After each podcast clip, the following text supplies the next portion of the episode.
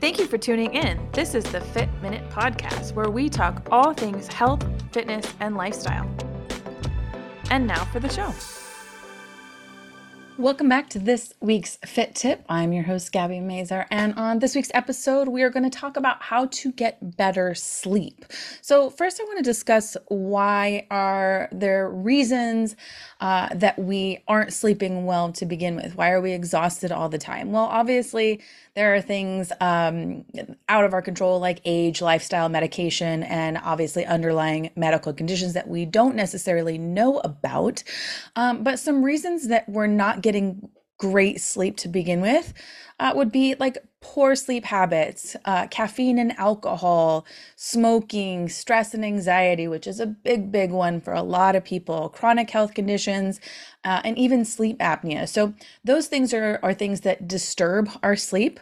Uh, even uh, parasites. Parasites can also disturb our sleep, or if we're having uh, liver or organ issues that we may not know about, gut issues that we may not know about. So, those are things that will disturb our sleep and get, cause us to have um, trouble sleeping, trouble getting to sleep, trouble staying asleep. So, for those of us that are chronically tired, maybe you're not getting good deep sleep. So, today I want to discuss how to improve the quality of sleep that you get when you are asleep.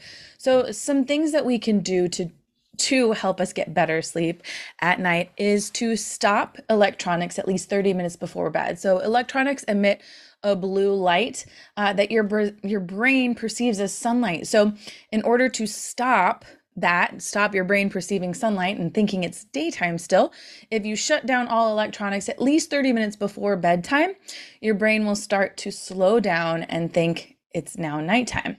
Uh, making your room a dark, cool, quiet place, an oasis, uh, even using like a noise machine, uh, blackout curtains, maybe some dark colors in the room. I don't know if you like dark colors, but you don't have to. That's, I mean, that's painting your room and remodeling, but don't have to do that. But making it an oasis, making it a dark, cool place, even keeping it, they say, between like low to mid 60s, which I definitely don't do. that's not for me, but um, keeping it in the mid 60s is ideal. So, keeping your room cool and dark uh, and a quiet place uh, helps us to sleep better, get a deeper sleep.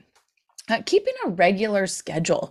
So, we all have our sleep habits. I'm sure many of you are scrolling at night, scrolling TikTok, Instagram, or whatever social media is out there or watching TV before bed. Guilty of that. I definitely watch TV before bed.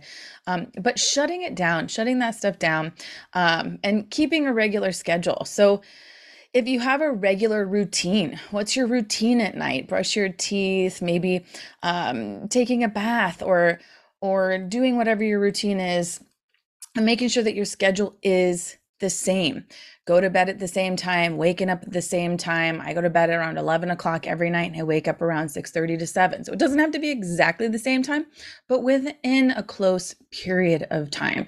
Uh, so your body knows that now it's time to go to sleep. I definitely start to shut down. My eyes start to get a little glossy right before around 11 o'clock. So uh, your body knows that it's time to go to sleep and will definitely tell you like, okay, now it's bedtime. Um, but keeping a regular schedule is a really good one. Uh, getting enough sleep, having at least seven hours of sleep. Our bodies, especially as adults, need seven hours of sleep each night. Um, again, like I said, your bedroom or your bedtime routine. Uh, what's your bedtime routine? What are you doing at night? Are you scrolling? Are you scrolling your TikToks? Are you scrolling? Are you on your computer? Are you doing that right before bed? Shut it down. Are you taking a bath? Your bedtime routine should be something you do to relax, chill out, calm your mind. You know, I know so many of us have stress, have anxiety, have so many thoughts, and maybe you lie in bed at night just thinking and your mind is racing. So, if you um, like audiobooks or like to take a bath or journal, journaling is a great way to get your thoughts out of your head and onto a piece of paper before you go to bed, or even setting up a to do list for the next day. Get it out, get it out of your head, and then lie down. Those thoughts are down. They're on a piece of paper. They should no longer be in your mind. Have that routine. Do it every single night and do it in the same order. So your mind, your body knows this is my routine. This is what we do. This is what we're doing every single night. I finished my journal. I set it down. Now it's time to sleep. Um, so those are those are some great things to do. Uh, limiting alcohol and caffeine. So obviously we know that alcohol disrupts sleep, but so does caffeine. Um, having caffeine during the day, but you definitely don't want to have it in the afternoon, like six, seven cups of coffee. I know some people have. Uh, let's cut it back keep it to one, maybe two cups of coffee if you want to have that second cup of coffee, but keep it in the daytime, keep it in the morning. So you're not having that in the afternoon because that will absolutely disturb your sleep. So try to limit that, even limit your alcohol intake. If you know you're going to be drinking alcohol, just know that you're going to have a not so great night of sleep that night, but try to not do it the next night so you can get better at sleep that night, the next night and uh, 15 to 30 minutes of sunlight. So, getting vitamin D in the morning when you wake up, it helps to rejuvenate you, helps to get your vitamin D, wake you up in the morning. That's a great way to help you get sleep at night. Uh, so, those are some really great ways to help you get sleep.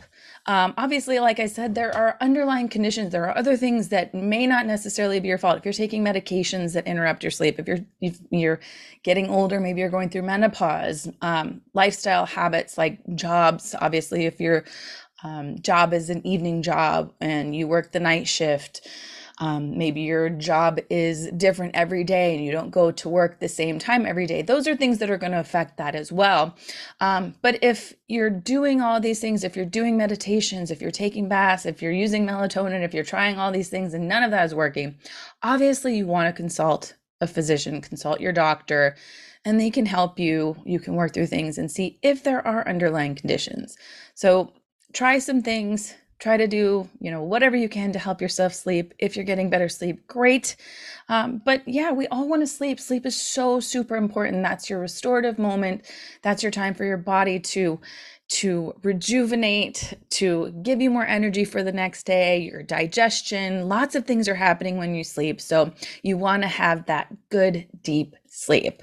Um, but like I said, here are all the things that I do to help me sleep. Not every night. I am guilty of a lot of things like watching TV late at night. Sometimes I do scroll on my social media, but uh, taking baths is one that I do pretty much every night. Um, I try to do that as much as possible. I do listen to like rainfall and sometimes night meditations. That really helps me get into a deep sleep. But try to get your better sleep. If you have any questions, you can always reach out to me or always reach out to your physician. Um, they can help you with that as well. So that's been this week's Fit Tip. How do I get better sleep?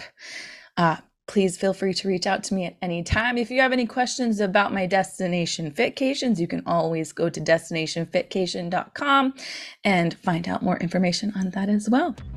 So thank you so much for listening. We will see you all next week.